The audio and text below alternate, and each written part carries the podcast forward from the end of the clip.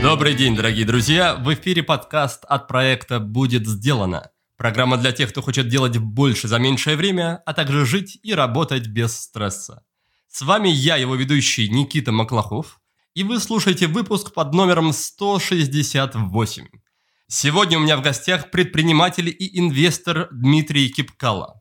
В 2008 году он основал компанию Мосигра, федеральную сеть магазинов настольных игр.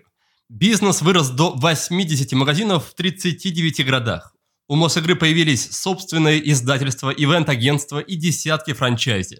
В общем, Дмитрию удалось превратить свое хобби во вполне процветающий бизнес и даже засветиться в одном из списков Forbes еще до того, как ему исполнилось 33 года. Попутно мой гость написал несколько книг, включая бестселлер под названием «Бизнес как игра». Но потом Дмитрий продал Мосигру и теперь занимается разными другими проектами. Сегодня мы поговорим и о бизнесе, и о жизни. Узнаем, каково это – вырастить бизнес, а потом с ним расстаться. Выясним, по каким принципам Дмитрий сейчас выбирает проекты для инвестиций и людей для деловых отношений. Он расскажет, какие ошибки допускают стартаперы, как научиться принимать эффективные решения и стоит ли ехать на обучение в Стэнфорд. Ну и еще заплатить за него несколько десятков тысяч долларов.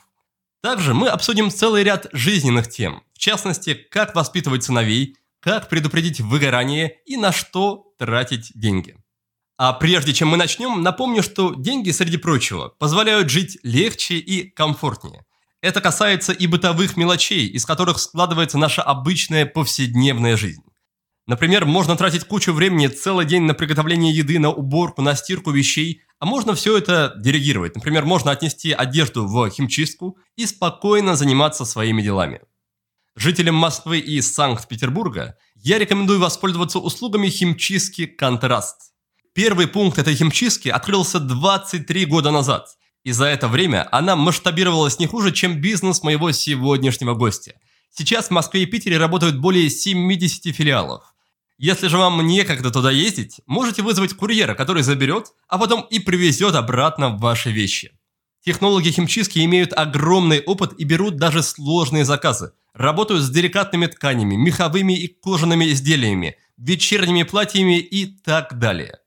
Так что если вы думаете, что любимая вещь испорчена и ее уже не восстановить, то обратитесь в химчистку «Контраст». Если есть хоть один шанс спасти ситуацию, специалисты вам помогут. Не забудьте, что для вас есть промокод «Будет сделано». Так и называется промокод. Он единоразовый, дает скидку 15% на все услуги и действует до конца текущего года. Ссылку на сайт химчистки «Контраст» я оставлю в описании к этому выпуску. Ну а теперь давайте перейдем к беседе с Дмитрием Кипкала.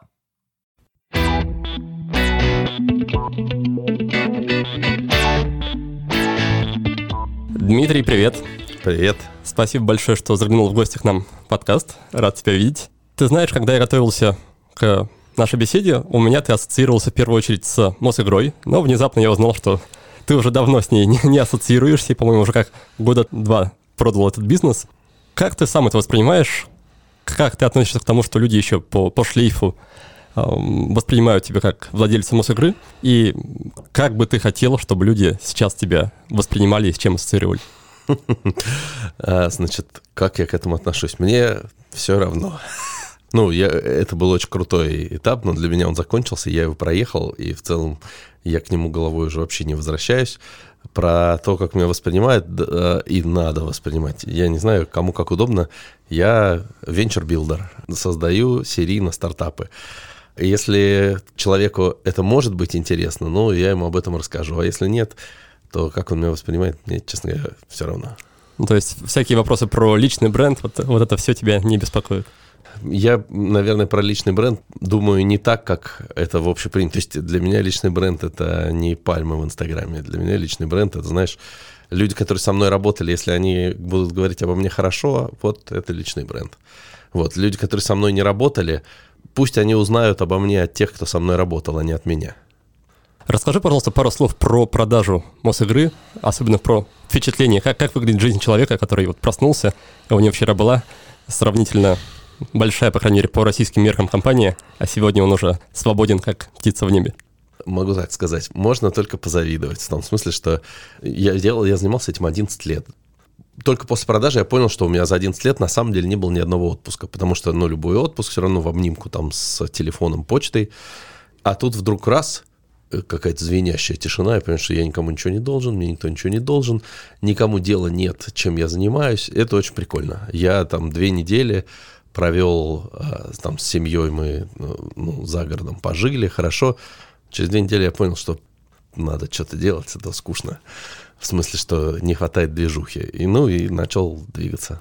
Ну, то есть это, эта тишина, она не столько была расслабляющей, сколько, наверное, пугающей, да, что есть этот темп, который ты набрал за 11 лет, и нет, не так-то просто нет, его сбросить. Мне было очень кайфово, я ну, шикарно провел время, но просто я понял, что ну, это, наверное, единственное, что я умею э, делать, вот там какие-то делать, создавать продукты, создавать проекты.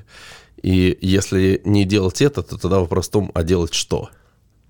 В одном из э, твоих предыдущих интервью я слышал от тебя, что за время работы в Мосигры у тебя было, во время работы в Мосигры у тебя был, был график, когда ты с утра отвозишь детей в садик, в школу, там час это занимает, общение с ними. И, по сути, это единственная часть дня, когда ты с ними видишься. То есть, грубо говоря, вот эти две недели, которые ты с ними провел, это был самый плотный период общения, да? За... Ну, не, а вот э, я же с тех пор ну, не вышел работать в офис, угу. то есть э, после продажи я намного больше времени стал проводить в семье, Просто даже если я работаю, то я работаю из дома. Это означает, что мы там постоянно пересекаемся. Особенно корона. Ну, ты же понимаешь, как это повлияло, да? Мы все сидели дома. Да, они там дома учатся, я дома работаю, но так или иначе мы все постоянно как бы, общаемся. Это прикольно. Новый для меня интересный опыт. Хорошо. Не сказать, чтобы обычно, но бывает так, что человек, который успешно сделал первый бизнес, продал его, в качестве второго или там последующего замахиваются на какие-то уже такие мировые или даже межпланетные вопросы, цели, там вроде того, чтобы Марс колонизировать и так далее. Я очень хочу колонизировать Марс. Пока что вот я вижу среди твоих проектов более такие локальные, узкие, вроде сеть школ про футбол, сервис для знакомства через аудиоформат и так далее. Почему такие вот больше, ну, не то чтобы локальные, но, в общем, не решающие пока глобальных вопросов, как, как мне видится? Сложный вопрос, потому что, мне кажется, мы по-разному немножко на это смотрим. Для того, чтобы колонизировать Марс, у меня сейчас нет денег. Э, это очень простой да, ответ. А э, если мы оставим за скобками космос и колонизацию Марса, то все остальные проекты так или иначе меняют какой-то аспект жизни. Голосовой дейтинг, как мы к этому пришли. Я много лет интересовался голосом как интерфейсом, в том числе голосом как интерфейсом для игр. И там у меня есть а, друг, партнер Тимофей э, Бокарев, с которым мы вместе там думали над всякими голосовыми играми и так далее. Вот со временем этот а, проект эволюционировал в голосовой дейтинг. Я уверен, что голос как интерфейс — это интерфейс будущего. Мы будем там, я не знаю, управлять компьютером, телефоном, ну, точнее, я думаю, что телефон как девайс и компьютер как девайс в каком-то смысле вообще закончится, но мы будем управлять а, разными там приборами, свет включать голосом, я не знаю, там еду заказывать голосом. А, а как же сила мысли? Мне кажется, гораздо более прозрачный и быстрый интерфейс. Мой ответ простой. Значит, тысячи лет э, люди общаются голосом, мыслью пока никто не общается. Поэтому Э, голос — это много веков основной интерфейс общения. Я думаю, что э, в ближайшие несколько лет голос станет основным интерфейсом общения человека с машиной. Как ты воспринимал взлет и падение Клабхауса вот со стороны? Это тебя скорее вдохновляло, что вот люди проявили такой интерес? Или наоборот расстроило, что вся эта тема буквально за два месяца скатилась обратно в ноль? Да тоже, ну, я на это совершенно по-другому смотрю. Я верил в голос и до появления Клабхауса, но Clubhouse мне помог тем, что люди, которые до, как бы, до того, как Clubhouse получил оценку ярд, в целом ну, все крутили пальцем у виска и говорили, что это нахрен никому не нужно, что голосовые сообщения, моветон, и вообще это неинтересно. Clubhouse показал, что это может быть интересно. Ну, я в этом смысле рад.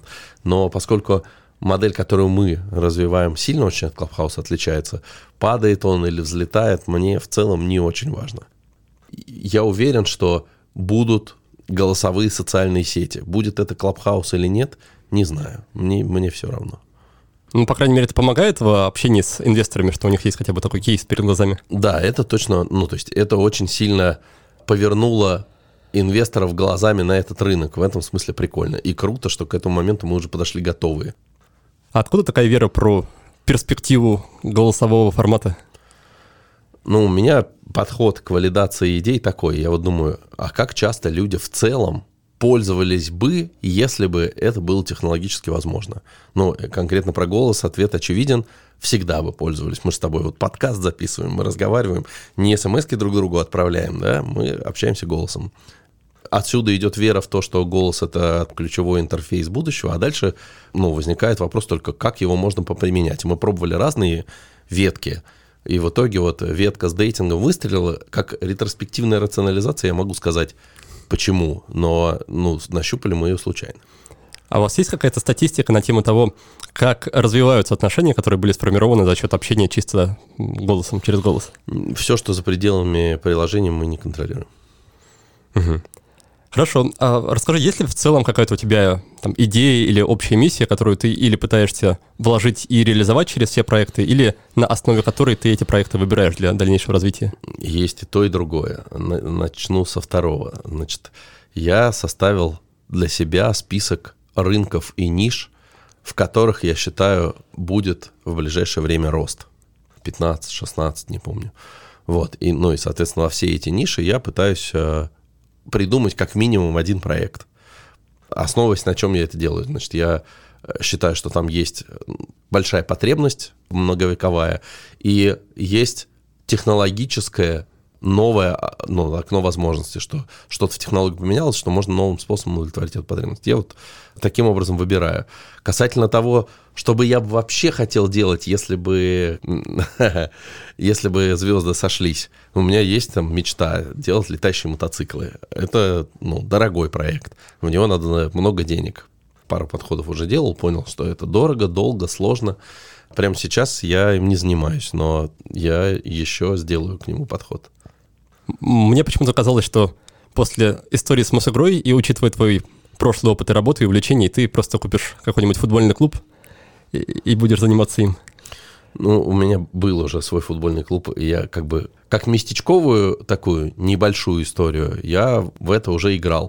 То есть «Метеор» — это в некотором смысле закрываю ачивку про футбол. Мне, мне интересно сделать что-то на в футболе достаточно заметное ну, как бы у меня интересов намного больше, чем только футбол, поэтому только метеором я не могу ограничиваться. Метеор — это сеть школ, сеть, как сеть футбольных школ, да. Как по ощущениям, что, что проще, заниматься одной компанией, но очень плотно, или кучей разных по чуть-чуть и в несколько другой роли уже? Это разные виды спорта, но мне больше по душе второй. Я знаю, что я точно не лучший в мире операционный управляющий по куче причин. Но у меня там есть свои сильные стороны, где у меня что-то получается лучше других. И эти сильные стороны как бы более эффективно раскрываются в подходе, когда проектов много, и я их сопровождаю part-time. Поделись, что это за сильные стороны, и как ты понял, что они, что они есть и что они важны? Я э, не очень люблю себя нахваливать.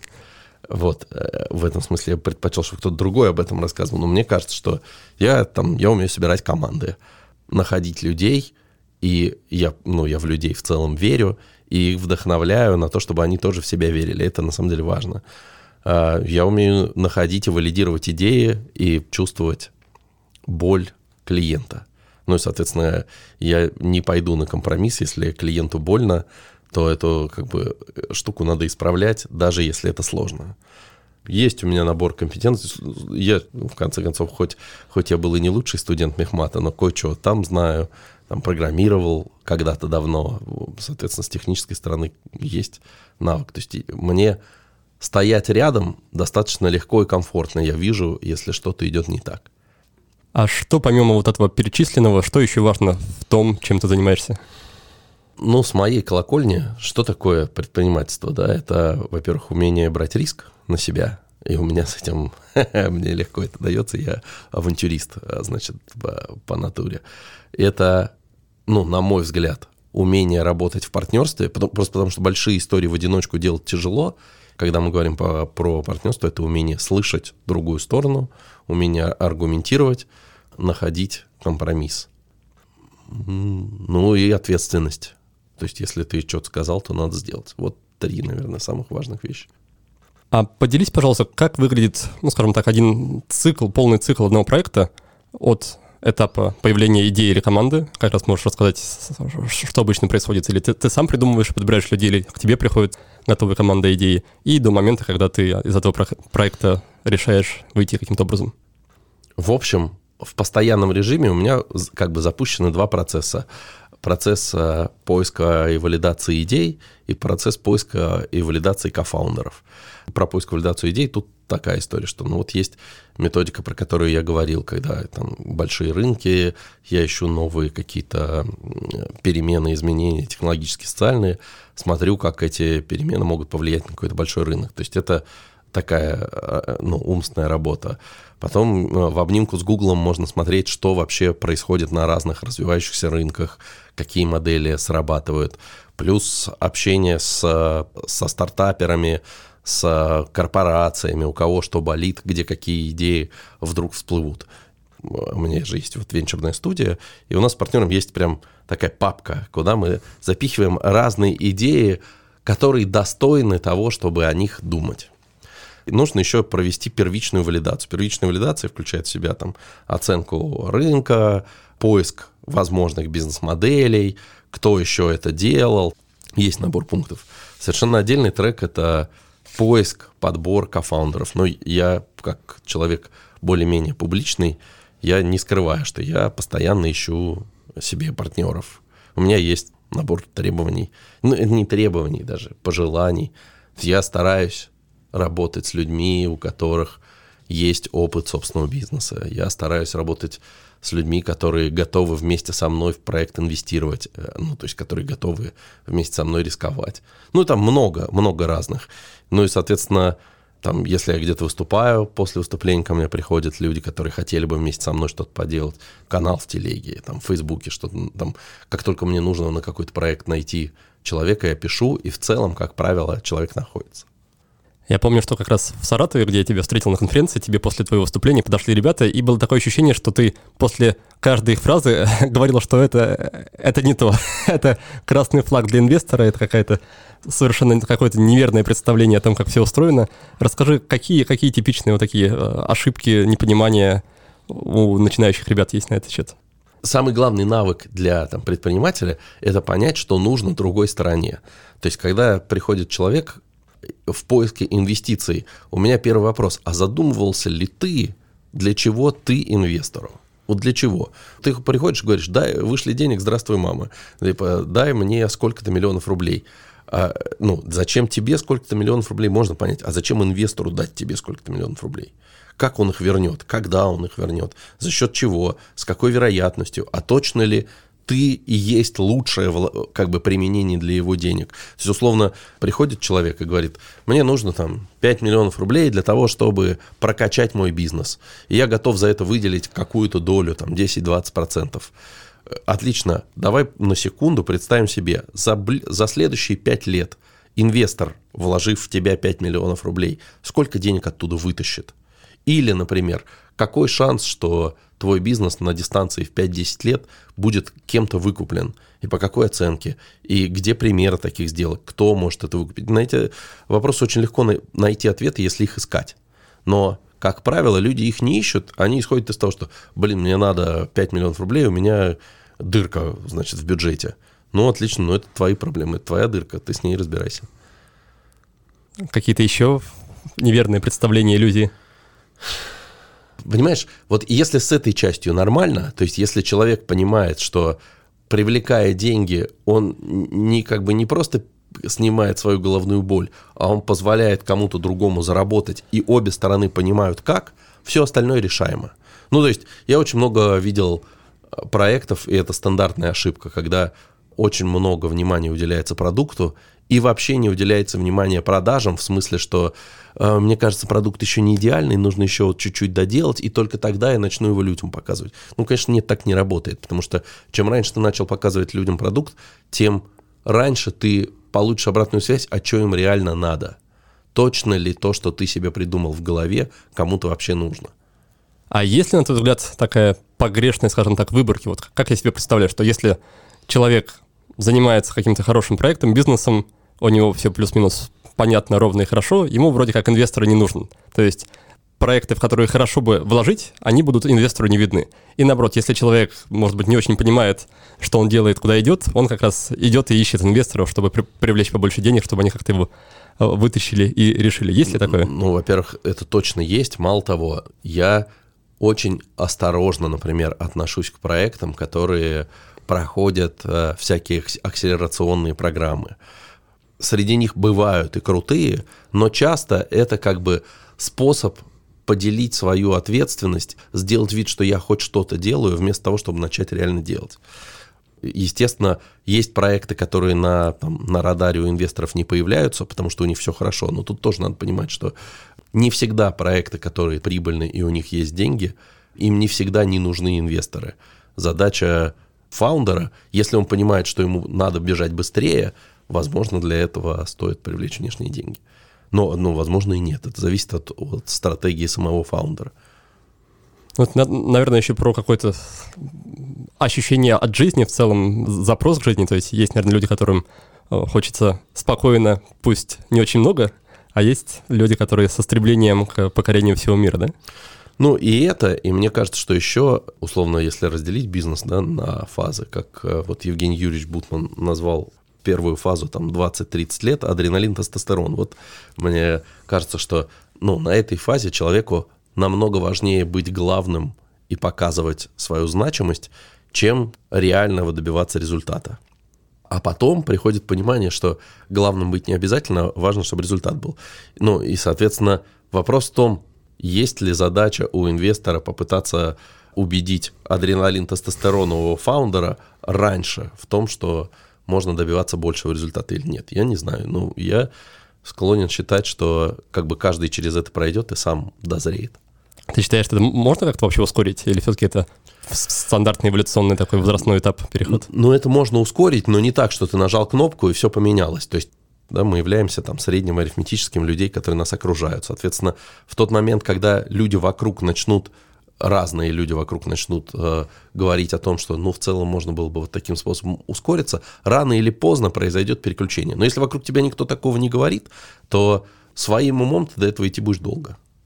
Если бы ты знал и ну, или, по крайней мере, представлял, что тебя ждет после продажи компании, после Мосигры, ты бы принял решение о продаже раньше или бы еще подождал немножко? Наверное, не очень корректно в, в том смысле, что история не терпит сослагательного наклонения. Но, конечно, надо было продавать раньше, в, то, в том числе, потому что о том, что мы компанию рано или поздно продадим, мы с партнером поняли за много лет до фактической продажи. Но мозги должны были подготовиться к этому, видимо. Так вот случилось, что это заняло больше лет, чем могло бы. На что это время ушло? На осознание там э, оценки, на то, что на готовность отпустить руки от руля в том числе, да намного. Ну, то есть э, это вот э, как раз ну, вопрос о том, что можно ли ускорить или нет, зависит от того, с, как бы в каком кругу ты общаешься, наверное.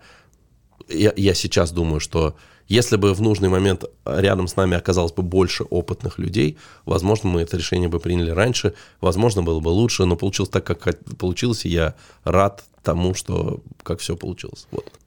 А с точки зрения управления и упаковки бизнеса, тот бизнес, который выращивается для себя, и тот бизнес, который выращивается под дальнейшую продажу, это, это разные бизнесы или все равно один? Если бы там меня в 28, когда вот у нас бомбило Мосигра лет, меня спросили, насколько надолго этот бизнес, я бы тогда, наверное, сказал, что надолго, отлично все. Но как бы через несколько лет я уже в какой-то момент, я не помню, кто мне этот задал вопрос, откуда он у меня в голове всплыл, но на вопрос, хотел бы я передать этот бизнес по наследству своим детям, я понял, что мой ответ нет. Во-первых, потому что он не слишком большой, чтобы над ним там чахнуть. Во-вторых, не факт, что он детям нужен. И, и в этот момент приходит понимание того, что в любом случае эта история имеет какое-то какое логическое заключение для меня, как для, для человека. То есть там бизнес будет существовать дальше, но мы с ним не обязательно связаны на всю жизнь. Поэтому вот эта формулировка, что для себя и на продажу, ну, на мой взгляд, обе они не отражают реального состояния. То есть все свои проекты я их делаю для себя. Но я также отдаю себе отчет, что рано или поздно пути мои и этих проектов разойдутся. Вот и все. А что, на твой взгляд, не так вообще в этой формулировке про проект или бизнес на продажу? Ну, потому что, когда я заявляю, что бизнес не на продажу, это что означает? Что, что я его передам своим детям и внукам? Ну, что это должен быть за бизнес, который я передам своим детям и внукам? Таких, как бы, компаний, ну, их единицы в мире. А что происходит со всеми остальными? Я считаю, что рано или поздно пути фаундера и бизнеса расходятся. Вопрос только в том, что они могут разойтись в точке, когда все рухнуло и развалилось, или они могут разойтись в какой-то точке выше нуля. И э, это выше нуля, там тоже может быть градация. Надо целиться в то, чтобы если вдруг они разойдутся, то чтобы они разошлись в точке как можно выше. Вот и все. После такого долгого и интенсивного периода у тебя, или во время этого периода, у тебя не было выгораний? Был, конечно. Ну, у меня прям был период, когда даже друзья немножечко волновались, что там совсем, совсем погасли глаза. Да, ну, было. Как обычно ты с этим работал, справлялся, выходил из этого? Нет универсального рецепта. Ну, смотри, точно помогает переключение, то есть хобби, спорт, музыка, я не знаю, там, мотоцикл и что-то. Точно помогает семья. Но сказать, что вот сделай так, и все тебя отпустит, нет, я не могу. Ну, то есть э, бывало, что этот период там длится несколько недель. Все хочется бросить, догори оно все огнем, все надоело. А потом вдруг раз, и, и не хочется уже бросить. Очень сильно помогает в этом как раз партнерство. То есть мне очень повезло с моим партнером. В том числе повезло, что мы были в противофазе с точки зрения выгорания. Когда у меня опускались руки, в это время его таращило, и он толкал бизнес вперед. С семьей мне повезло, что меня там жена меня всегда поддерживала, даже когда было прям непросто. Да, я думаю, что это верно для любого типа отношений, что хорошо, когда периоды упадка, если они такие ритмичные, они происходят в разное время партнеров. Да. Почему, с учетом того, чем ты занимаешься, ты до сих пор, например, не, не в долине, а в России? Отчасти случайно, отчасти потому, что мне здесь нравится. Я после Стэнфорда всерьез думал остаться там. Ко мне жена прилетала на выпускной, мы поездили, посмотрели, обсуждали. Это был август, мы только-только собрали всех детей в одной школе, у нас их трое. И решили, что ну, раз уж так сложилось, надо годик хотя бы в спокойствии пожить, когда надо там их возить в одно место, забирать из одного места, это удобно. А потом случилась корона, и много чего осложнилось с точки зрения там переездов. Я не исключаю, что, может быть, мы туда еще поедем пожить, а дети, может быть, поедут туда поучиться. Но в целом мне и в Москве очень нравится жить, и, и ну, в Питере погода какая шикарная. Вообще сказка. Три месяца в году? Ну, я как бы стараюсь сюда приезжать летом. Не знаю, что у вас тут происходит зимой, но летом город прекрасен. Расскажи чуть больше, пожалуйста, про Стэнфорд. Из того, что я знаю, это был, значит, 19 год, шестинедельная программа, на которой собрались какие-то супер крутые ребята, среди которых ты себя чувствовал, мягко говоря, неуютно. При этом за 6 недель вы хорошо сдружились. И что из этого спустя два года осталось или выросло? Ну, слово неуютно, неверно, я чувствовал себя там сыном полка, потому что они все были старше и умнее, и опытнее меня, но при этом очень уютно, отличные ребята. Что осталось? Ну, мы постоянно на связи. Ну, то есть у нас есть общая группа, в которой каждый день идет какие-то дискуссии один на один. Каждую неделю точно с кем-то я общаюсь. По выпуску сделали свой венчурный фонд, и уже прошло, да я не помню, 4 или 5 сделок. Ну, и это тоже такая объединяющая какая-то история. Плюс э, у меня есть несколько проектов, по которым я планирую с моими ребятами поработать в других странах, в том числе, например, футбол. Мы обсуждаем, что чуть-чуть ограничения снимутся, и мы, мы будем эту модель пробовать и в других странах тоже. Как ты считаешь, для, ну, скажем так, для западного мира эта ситуация, когда съезжаются ребята на обучение, проходит всего 6 недель, они вот формируют отношения на года вперед. Это скорее стандарт, обычная ситуация? Или все-таки вам повезло, что у вас какое-то пересечение, внутренний отклик, совпадение по ценностям и так далее? В этом вопросе, на самом деле, много много разных нюансов. Значит, во-первых, сама программа построена так, чтобы максимально переопылить людей. То есть там постоянно перемешиваются группы, чтобы все со всеми перезнакомились. В любом случае, любое сообщество очень сильно зависит от того, найдется ли в, в нем energizer-модератор какой-то человек. Нам повезло, что у нас таких людей несколько, и, соответственно, сообщество бурлит. То есть не все выпуски этой программы также тесно общаются, как общается наш. Но а, вот один из проектов, который я сейчас запускаю, он как раз связан с тем, чтобы эту функцию energizer а можно было взять аутсорс и интегрировать в любое сообщество. И тогда как бы это может жить ну, в любом. Вот, в целом, 6 недель это достаточно большой срок, чтобы с людьми перезнакомиться. Конечно, там, если бы мы там прожили год, два или пять, был, была бы связь намного более плотной, но и 6 недель достаточно для того, чтобы понять, с кем хочется вместе взаимодействовать. Что бы ты посоветовал ребятам из России, которые готовы выделить, это понимаю, 75 тысяч долларов за 6 недель обучения, чтобы они... Выделить и ехать.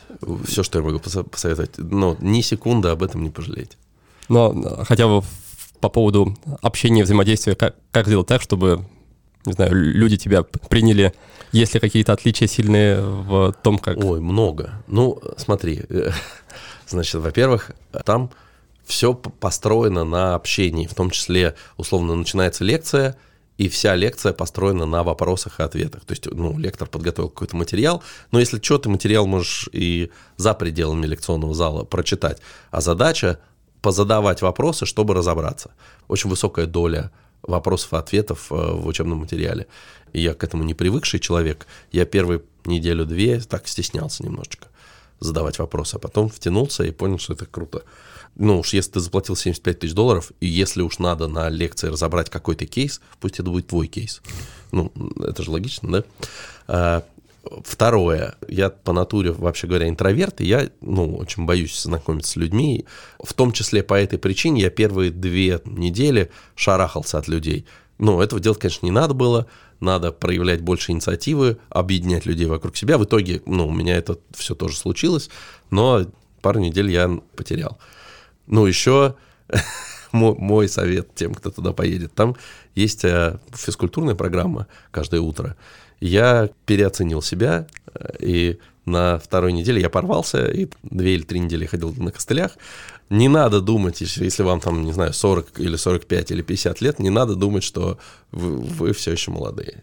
Но при этом, я так понимаю, ты, ты был там среди самых молодых как раз, да? Я был среди... Ну, были ребята и младше, да, но я был среди самых молодых, но я к этому моменту подошел я, наверное, год не занимался регулярно спортом, а там прям каждый день. Ну, и я себе колено порвал и потом ходил на костылях. Можно обойтись без этого. Как ты вообще принял решение о поездке туда, и, и что это была за, за программа, как называлась? Stanford Executive Program называется. Да, задолго до этого понял, что я точно хочу учиться. В какой-то момент я понял, что я бы хотел учиться за рубежом. Потом я еще понял, что при этом два года потратить я не готов, Поэтому я искал какие-то программы покороче. Вот хорошие программы, которые мне понравились, были в Гарварде и в Стэнфорде. А, в Гарварде она весной и осенью, в Стэнфорде летом. Я подумал, что летом это очень удобно, потому что как бы семья отдыхает, там на море, я учусь. Ну, выбрал ее. Ну, потом Стэнфорд, это же мекка предпринимательства. Угу. А к тому моменту ты уже занимался вот этими венчурными историями? Ну, я об этом начал думать, но еще не занимался.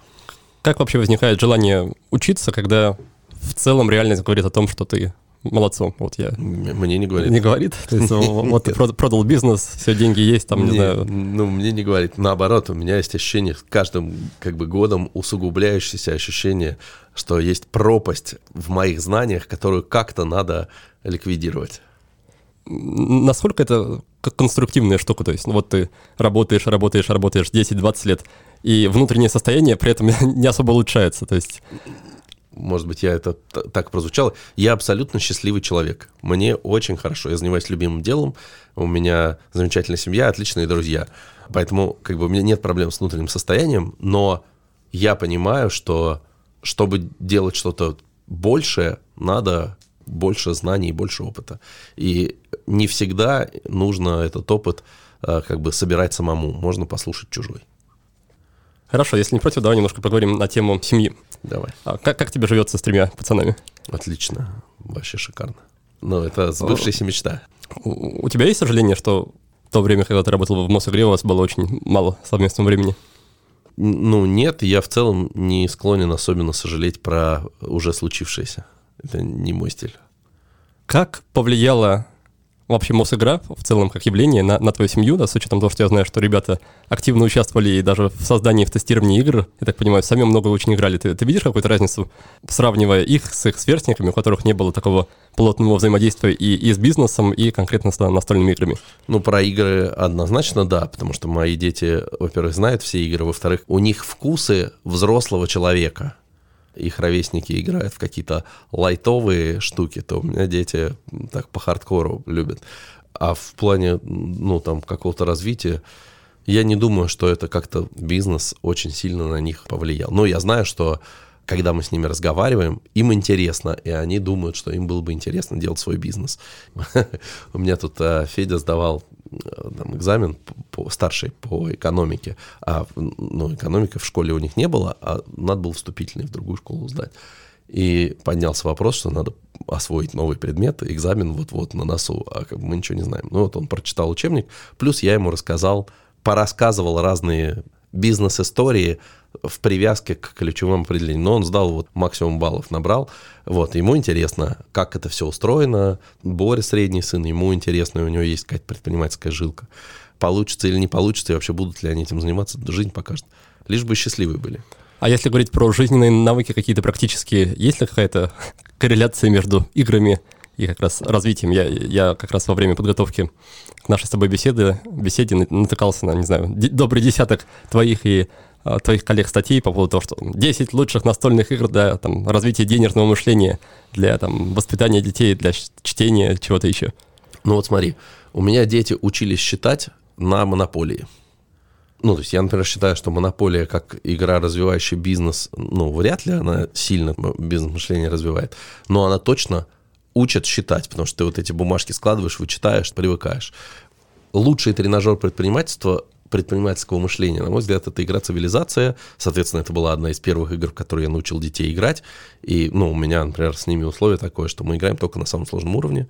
В компьютерные игры мы играем только на самом сложном уровне, чтобы учиться обыгрывать компьютер, а не самоутверждаться за его счет. Ну, ну и заодно учиться принимать поражение. Ну, в том числе. И втянулись. То есть было время, мы с моими детьми и с детьми там, друзей моих регулярно, прям по сетке рубились в цивилизацию, им было интересно. Это точно на них повлияет, но как именно, мы же увидим только, когда они вырастут. То есть сейчас странно оценивать результат. Да, по поводу монополии есть еще классное TED-выступление, где как раз отец учил детей взаимодействию с деньгами, предложив им играть в монополию на реальные деньги. И, в общем-то, наблюдал за теми стратегиями принятия решений, которые они проявляют в процессе игры. Забавно. Как ты считаешь, что запомнят в первую очередь дети из общения с тобой? Вот это ты меня сразил. Я не знаю. Я вот. надеюсь, что они запомнят, что я их люблю.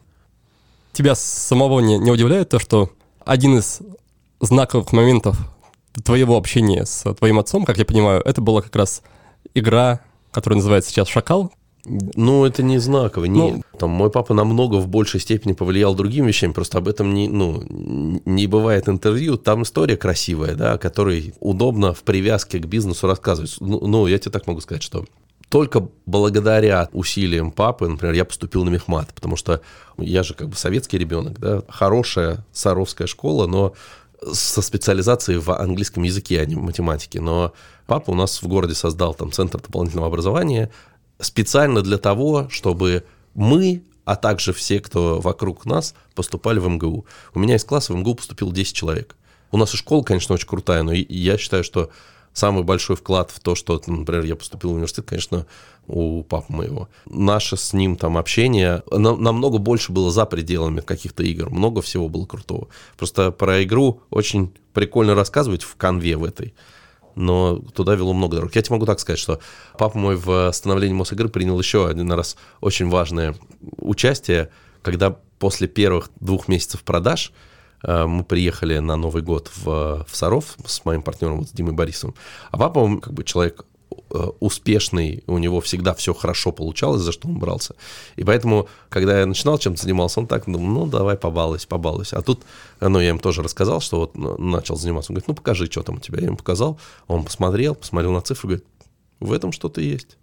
Я думаю, о, ну, папа сказал, что в этом что-то есть, ну, точно надо делать. Я тогда буквально в двух словах расскажу ребятам, чтобы им не приходилось искать в других местах, что было за история с игрой. Значит, отец Дмитрия в студенчестве играл в игру и рассказывал долгое время Дмитрию о, ней. И оказалось, что сокурсники Дмитрия про нее ничего, ничего не знали, не слышали, и Дима решил просто сам ее создать, э, сделал большой тираж, и чтобы хоть как-то от него избавиться, решил заодно открыть интернет-магазин, и таким образом родилась Мосигра, верно? Ну, примерно так, да. Что должен или может полезно передать отец сыну? В чем заключается твоя роль, как ты ее ощущаешь? Э, это очень философские вопросы. На них не хочется отвечать поверхностно, но мне кажется, что главное, что родители должны передавать детям, это чувство абсолютной и безусловной любви, как бы это банально ни звучало. Из этой абсолютной и безусловной любви вырастает все остальное. Вырастает уверенность человека в своих силах, вырастает готовность что-то пробовать, вырастает готовность и умение принимать какие-то поражения. Ну, а кроме этого, ну, там, у меня есть какой-то набор ценностей. Впитают их э, мои дети или нет. Но я буду рад, если мы будем синхронны. Но я допускаю, что, возможно, в чем-то будут отличия. Потому что, ну, я же тоже не точная копия моего папы. У нас много отличий. И есть вещи, в которых мы там не сходимся. Я прекрасно понимаю, что с моими детьми, скорее всего, будет так же. А что ты, по твоим ощущениям, получил от своего отца, если не учитывая то, что ты уже сказал? У меня отец очень крутой математик. Он нас научил математике, он нас научил программированию, он нас научил системному мышлению. И я же в детстве видел, сколько он работает. Поэтому для меня норма, я, я трудоголик. Вот как знаешь, в, этим, в клубе анонимных алкоголиков. Здравствуйте, я Дмитрий Кипкал, я трудоголик. В целом постоянно работаю, в том числе, наверное, он очень сильно на это повлиял. Вот, и в том числе за это ему очень большое спасибо, потому что я, ну, я не боюсь труда, наоборот, считаю, что это прикольно. Когда ты говоришь, что ты видел насколько много работает, ты имеешь в виду, что ты видел его отсутствие скорее, да? В советское время люди э, работали на предприятии, там, условно, с 8 до 5, а потом еще с 5 до 11 он работал дома. И, ну, и я видел, сколько это. То есть он реально все время работал, все время был занят, выходные, не выходные. Надо что-то делать, он делал. На твой взгляд, такое отношение, трудоголизм и желание или способность все брать, все брать попой на столе, скажем так, это скорее польза или вред как для результатов в бизнесе, так и для такого внутреннего психического состояния? Корона на голову сама не упадет, то есть э, без труда результата не будет. И от объема труда э, зависит скорость достижения результата, но она еще зависит и от качества этого труда. То есть должен быть не труд ради труда, а труд ради результата, как нам говорил Стив Джобс, лучше работать не 24 часа, а головой, а еще лучше, когда на это есть э, время и энергия, поработать подольше головой, чтобы потом получить больше результатов. Угу. Но ведь когда мы говорим про не физический, а интеллектуальный труд, нет четкой корреляции да, между объемом работы и ее качеством. И иногда получается, что одно решение, которое ты принял, отдохнувший за 5 минут, э, гораздо точнее и лучше, чем э, решение, принятое после недели круглосуточной работы? Ну и да, и нет, но мне кажется, что это работает, знаешь, как э, ты тренируешь мышцу по формированию идей, принятию решений и так далее. Чем более она у тебя натренирована, тем легче тебе принимать эффективные решения. Ну и, соответственно, способ ее тренировки – это принимать решения. Чем больше ты решений в своей жизни принимал, тем легче тебе дается каждое следующее. Ты помнишь свои, ну хотя бы на скидку несколько наилучших решений в жизни? Все решения, которые приняты в прошлом, не выглядят великими. Ну, потому что прожитый результат известен. Трудно мне что-то выделить. Ну, то есть их было, было очень много смешных, крутых штук. Мне сейчас о них рассказывать, выглядят они для меня достаточно мелкими. Знаешь, например, я помню, как мы открывали магазин на Таганке, и как мы долго сомневались, брать его или не брать, потому что по тем временам это были большие деньги. И мы его взяли, и оно оказалось удачным, и там бла-бла-бла. Но я бы сейчас такое решение принял за 5 секунд. Но тогда оно было тяжелым. Поэтому, как бы, если брать прошлые решения, там, где они уже приняты, про них тяжело говорить. Кажется, что это было легкое решение. Ты, в принципе, не любишь оглядываться в прошлое, или у тебя есть какой-то механизм, что вот есть опыт, я его как-то отработал, отрефлексировал, зафиксировал, и дальше к нему уже не, ну, нет смысла обращаться. Вот, вот именно так, э, что я рефлексирую, пытаюсь анализировать, но анализировать не в смысле посыпать голову пеплом, а как можно было сделать, что я сделал не так. Но и я далеко назад не заглядываю. Были удачи, неудачи. Ну что, оно случилось уже, зачем об этом думать? А сейчас ты говоришь, что можешь, способен принимать решения более быстро. Это за счет того, что есть уже именно мышца а, натренированная, наработанная, или просто появляются уже такие общие универсальные фреймворки, паттерны, шаблоны, которые позволяют... А это, это же связанные вещи. То есть что такое натренированная мышца? Во-первых, это означает, что ты видишь тип примерный тип решения, который нужен сразу же. Ну, это же также, в, там, условно, в олимпиадной математике. Ты видишь задачу, и ты вспоминаешь, что там 10 лет назад ты уже читал такую задачу такой-то книжке, и к ней вот такой-то был применен метод. Может быть, задача чуть-чуть отличается, но этот метод к ней подойдет. Чем больше ты разных решений принимал, и чем больше разных паттернов ты применял к этим решениям, тем э, легче тебе сталкиваешься с необходимостью принять решение, примерил, подошло, все, поехал дальше. Расскажи, пожалуйста, как ты выбираешь людей для любых партнерских отношений, будь то личные или бизнесовые? Смотри, есть набор критериев, которые бы я хотел, чтобы в человеке были. Во-первых, самый первый и главный критерий, чтобы ему это было надо. Потому что я точно ни за кем не бегаю. Если человеку не надо, значит, просто мы разошлись, как в море корабли. Во-вторых, э, мне важно, чтобы у человека был опыт несения ответственности, чтобы, ну, то есть опыт собственного бизнеса – это опыт, когда ты взял на себя ответственность, как ты с ней справлялся. Для меня это очень ценно. Ну, если вот говорить про партнерство в рамках там венчурной студии, я не очень люблю работать с людьми, которые не делали свой бизнес до этого. Потому что они не представляют себе, что будет дальше, и от этого страшно. А важен для тебя результат, результат нет. прошлого бизнеса? Нет, да? не важен. Я прекрасно понимаю, что в куче случаев бизнес может не полететь. Мне важно, чтобы человек бизнес создал до какого-то размера, то есть там, я не знаю, миллион рублей выручки в месяц у тебя есть уже, то есть это означает, что ты уже пощупал, нащупал какую-то проблему, научился ее удовлетворять, разорился ли он потом, потерял к нему интерес или что-то, я могу прекрасно понять, почему компания разоряется, почему люди теряют интерес. Но сам по себе этот опыт, он важен. Ну, я говорил уже, что мне важно, чтобы хотя бы какую-то небольшую долю, не знаю, 20% человек был готов соинвестировать со мной.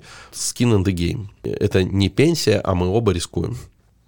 Ну, потом совпадение по ценностям. Для меня, например, очень важная история про прозрачность э, и открытость отношений, что мы играем с открытыми картами, и мы завоевываем внешний мир, а не друг у друга что-то перетягиваем, да. Мне это важно, чтобы, ну, чтобы мы заботились о счастье клиента, потому что я убежден, что если клиент счастлив, он будет нашим клиентом долго и будет делать нас богаче. А если мы как бы делаем деньги только на том, что мы пользуясь его незнанием, его как бы обманываем, но это, на мой взгляд, это недолгосрочная история, я бы не хотел этим заниматься. Много таких есть вещей. Даешь ли ты людям в отношениях второй, пятый, десятый шанс? Раньше точно давал. Сейчас, мне кажется, второй, наверное, дам. Но третий уже не дам. Как часто ты сталкиваешься с тем, что люди тебя подводят, разочаровывают? Как ты это воспринимаешь, переживаешь? Ну, я не могу сказать, что прям часто, но такое бывает. Как я это переживаю? Точно так же, как все остальное. Порефлексировал, забыл, убрал в, в какой-то сундук и поехал дальше. Хорошо, давай вернемся снова к твоим проектам. Мне бы хотелось узнать, в чем ты видишь свою главную задачу в течение дня. Вот ты приходишь там, в офис, и чему ты будешь рад, если это будет выполнено Сегодня и завтра, и послезавтра какая-то ключевая вещь. Значит, я в офис не хожу, а работаю из дома. Чему я буду рад? У меня на каждый день принципиально одинаковый план. Каждый проект нужно сдвинуть хотя бы на капельку. Если каждый проект каждый день двигать хотя бы на капельку, они будут лететь реактивно вперед. Это вот универсальный рецепт но как бы эта капелька в каждый день для разных проектов разная. То есть вот я сегодня составлял план, опять же, я выписал список проектов и думаю, что я могу сделать сегодня поэтому, чтобы вот его ускорить, что поэтому, что поэтому. Каждый раз разные действия. Если я в течение дня все проекты сдвинул, то с рабочей точки зрения я молодец. Но как бы жизнь не заканчивается работой, есть еще там семья, есть еще там спорт, хобби, все такое. Надо тоже все успеть. Ты не чувствуешь, что у тебя теряется фокус и происходит распыление, когда проектов не один, а почти 10? Нет, наоборот. Ну, наоборот, я чувствую, что это суперэффективно, потому что они уже между собой коммуницируют, команды друг другу помогают. Ну, то есть, э, мне кажется, что та модель, которую вот мы нащупали, это модель будущего. Я убежден, что сейчас очень много таких студий будет появляться. Модель как раз, когда создана экосистема, в рамках которых э, проекты могут как-то взаимодействовать и ну, друг друга усиливать? Экосистема — это очень красивое слово, но да. Экосистема — это слово-заменитель для э, когда надо что-то поставить. Вот, ну, у нас есть венчурная студия. Венчурная студия, что это такое? Это сконцентрированные в небольшом объеме деньги и экспертиза. Мы подбираем себе партнеров, делимся с ними деньги, деньгами, экспертизой. Сказать, что у нас есть какая-то экосистема, я пока еще не Сбербанк. Как у тебя выстроены отношения с деньгами? Насколько ты их считаешь важными в жизни? Деньги – это очень важный ресурс. И я к ним отношусь как к ресурсу. Над златом не чахну. А вообще считаю, что за исключением тех денег, которые нужны на жизнь, все остальные деньги должны работать. Влияет ли, на твой взгляд, стремление к деньгам, к скорости развития проекта, к, в целом к успеху в бизнесе для стартапов? Долгосрочно мерило эффективности любого бизнеса – это деньги. Поэтому говорить о том, что о деньгах думать не надо, неправильно. Другое дело, что на разных этапах про деньги нужно думать разное. На этапе там, валидации идей – пыхтеть, какой будет рой от какого-то расхода, бесполезно, потому что ты сеешь деньги и смотришь, что прорастет.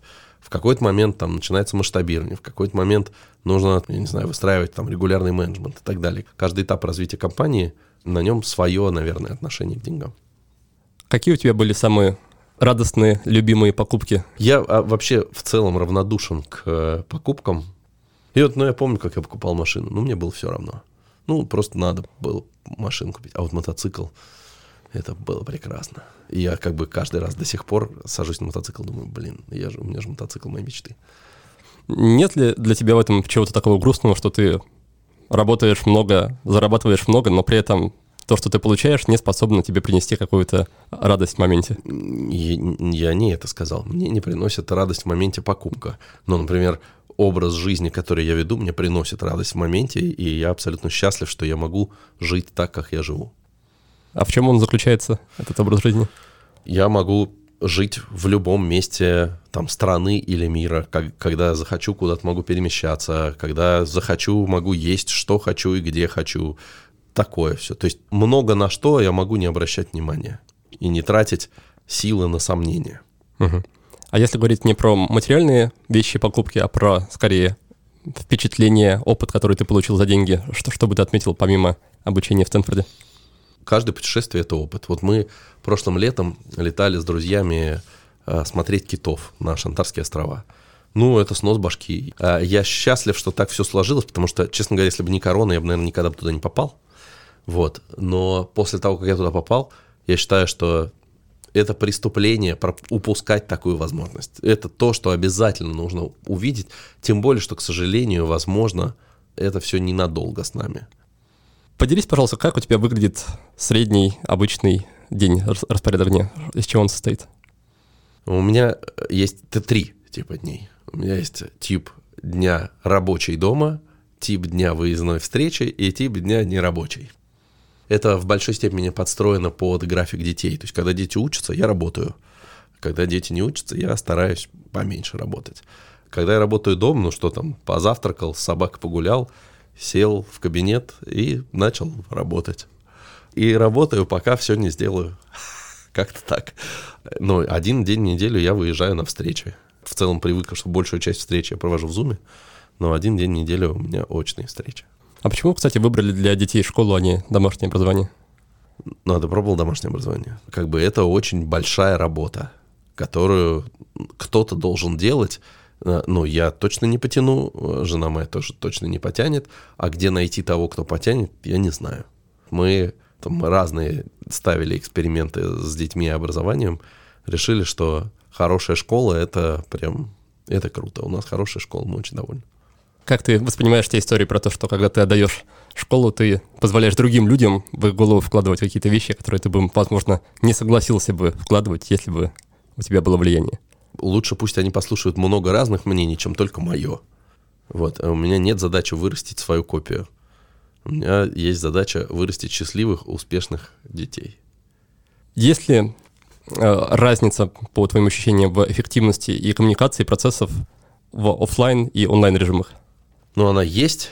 И в плюс и в минус. Смотри, онлайн понятно, что экономится куча времени на поездке. Чаще всего есть адженда у разговора, есть его итог.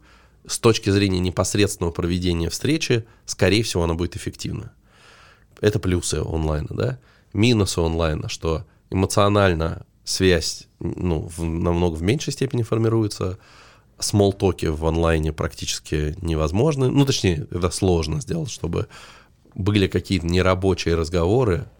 Ну и вовлеченность в онлайне тоже хромает, потому что хочешь ты или не хочешь, тут запиликал какой-то мессенджер, уведомлялочка, там еще что-то, тут отвлекся, там отвлекся. То есть все-таки научная встреча, концентрация больше. Я бы сказал, что скорее вопрос такой. Там, где можно обойтись без встречи, лучше обойтись без встречи, в принципе каждый должен делать свою работу. Если уже есть встреча, если она нужна, если вдруг все понимают, то к встрече нужно составить адженду. Как только есть адженда, и в Zoom можно вполне эффективно все проговорить. В Стэнфорде на курсе, как я понял с их слов, было много ребят с очень масштабными бизнесами, с да. большими капиталами. Какую разницу между собой и ими ты или заметил, или можешь отметить в восприятии в отношении к жизни, к бизнесу? Есть ли что-то такое, что ты понимаешь, что вот это вот мне точно пока что не хватает, я этого не понимаю, или это мне не позволяет э, перейти поближе к, к их уровню? Слушай, ну прошло два года, то есть я в том состоянии, в котором я приехал э, в Стэнфорд, и в том состоянии, в котором я оттуда уехал, вот как раз я много чего взял того, что я у них увидел, в том числе ну, историю про то, что мир не ограничивается одной страной, большую часть глобальности мышления. Наверное, если бы я еще раз с ними увиделся, я бы почерпнул бы что-то другое. Но эти шесть недель не так просто повторить. Мы в целом хотим, э, обсуждаем с ребятами, что, может быть, нам как-то придумать еще, ну, я не знаю, ну, не на шесть недель, но вот у нас был даже слоган такой FOMO Weeks, когда шло все к концу, мы типа говорили, дайте нам еще 4 недели просто пожить в общаге, нам от вас ничего не надо. Я думаю, что если бы я сейчас опять вот так ну, в ежедневном режиме вращался, я бы, наверное, нашел бы что-то другое. Но тогда я вынес в первую очередь мысль о том, что проектируя какую-то бизнес-модель, нужно задавать себе вопрос, она worldwide жизнеспособна? Если да, то надо сразу целиться в большой рынок, а не в маленький. А в чем для них было, для этих супер крутых ребят, ценность и откуда они взяли возможность тогда выделить на это 6 недель и приехать на это обучение?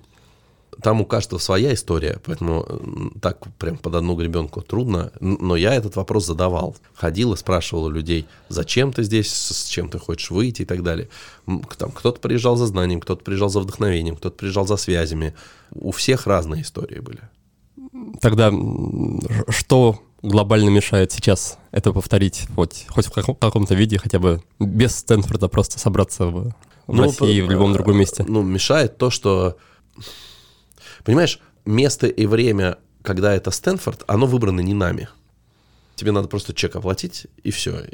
А сейчас вот, ну, я занимался организацией первого реюниона после Стэнфорда. И даже назначение даты реюниона – это как бы история, потому что ты назначаешь, кто-то говорит, слушай, блин, вот в эти не могу, давай через недельку, а, ну, а там 200 человек. В таких вопросах э, любая демократия, она мешает, кто-то должен принять решение, сказать, кто может, давайте. В этом смысле вот этот формат реюнионов и есть, э, он так и работает. Но когда мы говорим о реюнионе, ну, там один, два, три дня, сказать, что так, ребята, а, еще раз все отложили и давайте на месяц все вместе увидимся. Ну, во-первых, это организовать сложно, во-вторых, должен быть какой-то повод полезности. Ну, у меня, кстати, есть такая мысль сказать, а теперь давайте пройдем вот двухмесячную программу в Гарварде, все. Почему бы нет? Одной толпой забуриться и пройти. А есть ли в России места, которые решают похожие задачи по объединению, сближению? Сколково, ну, бизнес-школа, шикарная комьюнити э, выпускников и, ну, отличное бизнес-образование с прицелом на российский рынок. Это из рекламного буклета? Или у тебя есть опыт свой? Ну, э, у меня очень много друзей отучились в Сколково, ну, а я там сам периодически выступаю. Я, соответственно, верчусь. Я знаю и ребят, которые занимаются организацией э, всего процесса, и я знаю ребят, которые там учатся или отучились. Я искренне им всем завидую, что у них это в жизни есть. В твоих текущих проектах какие стоят перед тобой самые сейчас сложные задачи, которым ты, может быть, не, не знаешь пока, как подойти, как подступиться к ним? Я не знаю такой задачи, к которой я не знаю, как подойти. Есть просто задачи, которые занимают время. Например, есть Vox, да? До этого была задача заключить сделку. Вот вроде тфу-тфу-тфу, все получилось. У нас есть следующая задача. Там, добиться большей конверсии в платящих, получить англоязычную там, аудиторию. Каждая из этих задач напрямую я не знаю, как ее решать. Но я уверен, что мы найдем решение. Вот. И, ну, и во всех проектах примерно так. Скажи, у тебя есть опыт э, работы с психологом и с психотерапевтом, например, или тот тип мышления, тот уровень счастья, который ты транслируешь, это все как-то само собой, естественно, постепенно, день ото дня формировалось? Ну, у меня это формировалось само собой, но ну, у меня жена психолог, во-первых. А, во-вторых, как бы там у меня была годичная программа коучинга после Стэнфорда. Я не знаю, я по жизни с детства живу вот в такой парадигме, что надо радоваться тому, что есть. Хорошо, давай тогда постепенно переходить к нашим финальным вопросам. Это финальная рубрика, состоящая из пяти вопросов. И первый вопрос касается книги. Пожалуйста, расскажи про книгу, которую ты или, может быть, сам перечитываешь чаще, чем другие книги, или даришь другим людям, если у тебя есть такая привычка, традиция. Можно несколько. Когда мы говорим про бизнес-литературу, для меня номер один с огромным отрывом принципа Рейдалио. Если надо порекомендовать книгу или подарить книгу, то это будет она. У меня даже несколько еще в пленке стоит. Если надо кому-то, я могу подарить. Вот. Но это лучший подарок, который я могу сделать. Такая, знаешь, бизнес-философия, очень структурированная, мне очень близкая. И а, как бы она не учит чему-то конкретному, это не условно какой-то маркетинговый инструмент, но она рассказывает о том, как можно смотреть на бизнес, и вот этот взгляд, он, ну, для меня он очень отзывается и выглядит эффективным. Если говорить не про бизнес, там условно есть «Мастер Маргарита», я ее много раз перечитывал и еще много раз буду перечитывать, и это там одна из моих любимых книг если вдруг мне попадется человек, который ее э, не читал, помимо вытаращенных моих глаз, э, он обязательно получит эту книгу в подарок. Из того, что более-менее актуально, что мы обсуждаем, ну вот «Пищеблок» Иванова. Очень милый. Ну, я вообще Иванова очень люблю. И прям у него читать можно все. Он пишет очень круто. Можно зачитываться. «Пищеблок» очень крутая книга. Очень приятная, не очень большая. Прочитал за самолет. Хорошо. Второй пункт, вопрос про практику, привычку, что-то, что ты делаешь ежедневно, может быть, какой-то ритуал, который у тебя есть, и который, по твоим ощущениям, приносит тебе или пользу, или ощутимую радость. Я планирую день утром, и это мне приносит пользу, наверное, и ощутимую радость, потому что я знаю, что будет дальше. Мой метод такой, я ну, во-первых, вот я рассказывал, что я выписываю все проекты и задаю себе вопрос, что в каждом из них я могу сделать. Потом, помимо этого, из всех мессенджеров, почты и прочих источников я выписываю просто все дела, не анализируя их, а потом их ранжирую по важности и по срочности. И начинаю с самых важных всегда. И это очень рабочая история. Это у тебя на, на бумаге происходит или какой-то цифровой а, инструмент? Цифровой инструмент Notepad Windows. Современно. Очень. А что по поводу делегирования помощников? Пытаешься ли ты скинуть большую часть задач на кого-то еще или по большей части сам делаешь все ручками? Да я ничего не делаю. Ну, ну, то есть мало в жизни таких задач, которые можно, наверное, на кого-то скинуть. Ну, там, еду заказать. Но сейчас это стало настолько удобно, что не отнимает много времени. Это выглядит как отдых между двумя задачами. Я в целом ничего такого особенного не делаю сейчас. У меня есть команды, которые вовсю машут лопатой круглые сутки, а я что, так, по мелочи. Подкидываешь им да. по чуть-чуть. Да. Хорошо. Третий пункт про вопрос, который ты считаешь полезно задавать себе с разной периодичностью, если человек хочет прийти к каким-то открытиям о себе, о жизни, о бизнесе, что-то, что можно спрашивать у себя самого. Самый главный вопрос, применимый к любой ситуации, это вопрос «зачем?».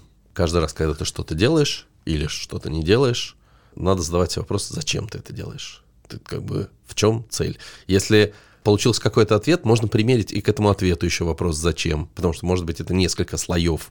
И это не для того, чтобы принять решение и не делать, а для того, чтобы реально разбираться в мотивации, к чему конкретно, зачем мы с тобой здесь сегодня.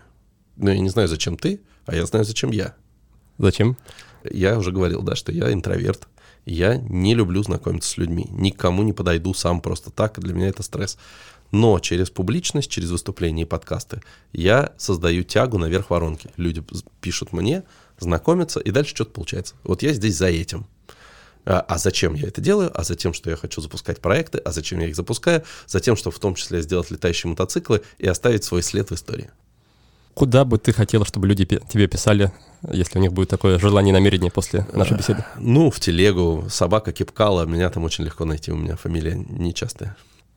Хорошо, дальше четвертый пункт про инструмент. Это может быть что-то, что тебе приносит пользу, опять-таки радость, покупка, которой ты радуешься. CSGO подойдет? Я использую регулярно, не реже раза в неделю, а, а обычно чаще. У меня группа есть э, друзей, с которыми мы постоянно играем. Мне приносит очень много радости, много пользы, потому что я туда ну, позвал друзей-предпринимателей из разных городов, стран. И мы сейчас э, играем, и они тоже все переопыляются, и там какие-то вещи рождаются. Вот отличный инструмент, очень рекомендую. То есть... А, покупка скина на пулемет очень, очень приносит удовольствие. Не с детьми, да, с предпринимателями? Да, это с предпринимателями, да. У вас, у вас там закрытая тусовка или можно пробиться, но, присоединиться? Но она закрытая в том смысле, что там уже народу много, и играть там 20 на 20 в контру нельзя. Ты не скучаешь вообще по романтике игр настольных, не только, которые были во времена Мосигры? Как я уже говорил, я в целом не скучающий человек, и в прошлое не смотрю. Нет, если я захочу поиграть, мне есть с кем, у меня есть а, друзья, которые любят и всегда готовы. Угу. А вот эта сама атмосфера, не знаю, была, была ли она, наверное, была, я могу предположить. Пионерский лагерь был, а, скучаю ли я по нему? Да нет, я этот этап прожил, я сейчас в другом. Хорошо, и напоследок пятый пункт про фильм те же самые примерно критерии, что и с книгой, что-то, что пересматриваешь, советуешь или просто вспоминается? Если говорить про бизнесовые, я точно считаю, что нужно посмотреть фильм «Moneyball». Это фильм про рациональный подход и страсть. Он далеко не только про спорт, ну, для меня это прям такой бизнес. бизнес это про бейсбол, да, с да, Питом? Да. Я не знаю, «Фаундер» — хороший фильм про Рэя Крока и Макдональдс. Тоже в целом полезно. Это бизнесово, да. А если говорить про для души, Тед Ласса, бомбический сериал, трэш, э, угар, кайфовый вообще, прям поднимает настроение. Mythic Quest, отличный сериал. Э, Resident Alien. Да, вообще, слушай, сейчас столько выходит качественного, годного контента, что прям можно усмотреться. Хорошо, тогда на этой ноте наш разговор постепенно подходит к концу. Возможно, есть что-то, что ты хочешь еще сказать напоследок? Не знаю. А, всем а, желаю хорошего дня и не вздыхать, а брать и делать. Ну что, друзья, у нас еще осталось парочка минут, которые я предлагаю потратить на короткое резюме нашей беседы. Первая идея касается выбора проектов, в которые стоит вкладывать время и ресурсы. Дмитрий начинает с того, что составляет список перспективных ниш – он отталкивается от тех потребностей, которые всегда были, есть и будут у многих людей. Со временем способ удовлетворения этих потребностей меняется, поскольку развиваются технологии. Каждый новый способ дает кратный прирост эффективности.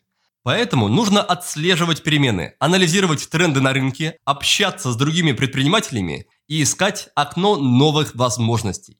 После того, как вы собрали идеи, оцените их, подберите бизнес-модели и найдите тех, кто уже делал нечто подобное. Проектируя бизнес-модель, стоит спрашивать себя, будет ли эта модель работать, если бизнес вырастет до планетарных масштабов. Такой подход позволяет заранее отсеять нежизнеспособные решения. Попутно можно начать поиск партнеров, их еще называют кофаундеры, которые будут готовы вместе с вами вложиться в зарождающийся проект. По мнению Дмитрия, лучше работать с теми, у кого уже есть опыт, пусть даже не очень успешный в создании бизнеса, кто готов инвестировать и рисковать, искать компромиссы и брать на себя ответственность. Не менее важно, чтобы у вашего партнера была мотивация, интерес и чтобы вы с ним совпадали по ценностям. Далее Дмитрий указал на две типичные ошибки стартаперов. Первое. Они воспринимают инвесторов просто как источник денег, а не как партнеров, у которых тоже есть свои цели. Вторая ошибка такая. Стартаперы создают продукт, не интересуясь тем, есть ли на него спрос. Поэтому сначала показываем потенциальным клиентам прототип, и только уже потом доводим его до ума. Во второй части выпуска мы обсудили целый ворох разных тем. И Дмитрий, среди прочего, поделился своим подходом к планированию дня. Мой гость занимается несколькими проектами параллельно и старается каждый день делать хотя бы маленький шаг по каждому из них. Только так, по его мнению, понемножку и регулярно можно добиться прогресса сразу во всех направлениях, не выбиваясь при этом из сил.